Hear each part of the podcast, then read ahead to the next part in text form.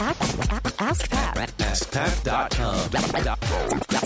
Dot com. Ask Dot com. Hey, what's up, everybody? Pat Flynn here, and welcome to episode 937 of Ask Pat. Thank you so much for joining me today.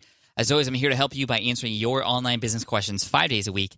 We have a great question coming in today from Bryce, but before we get to his question, I do want to thank today's sponsor, which is FreshBooks, one of my favorite companies because they help a lot of small businesses, over a million, including my own, with managing our business finances from keeping track of our income to our expenses to also invoicing. So if you do any coaching or consulting or you bill anybody for anything, FreshBooks is definitely, in my opinion, the best way to go because you can create a professional looking invoice within 30 seconds. You can keep track and you can just get paid. So check it out for free for 30 days by going to freshbooks.com slash askpat and just make sure you enter Ask Pat in the How Did You Hear About Us section. Sweet. Now here's today's question from Bryce. Hey, Pat. This is Bryce, and I just was wondering about your experience with your course making, successful course making now, uh, that you've been through the ins and outs and struggles of creating it. And I'm wondering if you would change anything in your Will It Fly book with the new knowledge that you have. And if so, what is it?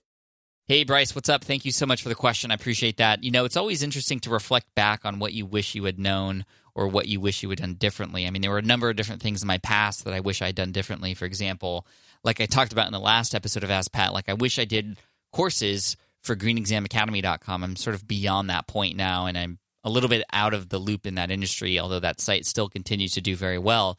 Um, I wish I had done that. I would have probably two or three xed my income as a result of doing that. Uh, I also wish that I had started my email list sooner. Absolutely. Uh, and I also wish that I started working with virtual assistants uh, and building a team sooner. Now, related to Will It Fly, you know, I was very, very happy with how well that that was executed. I wish, you know, for one thing, not related to the courses, which I know you referenced, but uh, one thing I wish we did differently was just gave ourselves a little bit more. This, my team and I, I wish we gave ourselves a little bit more time to plan out how it was going to be launched in, ter- in terms of just the timing. We were really, really rushed in packing everything. We've kind of overworked a few people who were key members in terms of uh, the getting the book packaged and put together. For example, the designer who was designing the Kindle version of the book, we were really, really leaning on him pretty hard. So uh, we, we definitely thanked him for it, obviously, in the end, and uh, we're just grateful for his work. But anyway, uh, related to the course, you know, I did a pretty good job of leading people into my email list from that book. Again, for those of you who uh, may have, it's been a while, or maybe you haven't read it yet, I offer a free online companion course using Teachable, which is the same course software that I use for uh, my paid courses. Uh, but that was my first sort of test with Teachable, which was really nice. I'm a paid um, uh, affiliate and also uh, advisor for the company, just you know, for Teachable now because I just love them so much. Um, but I use them for both the free uh, companion course for Will It Fly, which allowed me to collect email addresses. In that companion course, it's essentially laid out chapter by chapter, just like the book. And within each chapter, if there are links, that's where they're mentioned. If there are things that I teach, I create small, short videos to help people walk through those things. Uh, and just any other extras. And of course, downloads for exercises and sheets and things like that, too. That worked out really well. And that allowed me to build a relationship with those people, understand more about them. I mean, that list is over 15,000 or so right now. And that allowed me to then utilize that list to then build out the first online course that I promoted. Uh, it's still available, uh, although I don't know if the doors are going to be open by the time this episode comes out, but it opens and closes every every once in a while, and that's smartfromscratch.com. And that worked out really, really well. And then the next course was a power up podcasting course, or, or it's podcasting course called Power Up Podcasting at poweruppodcasting.com.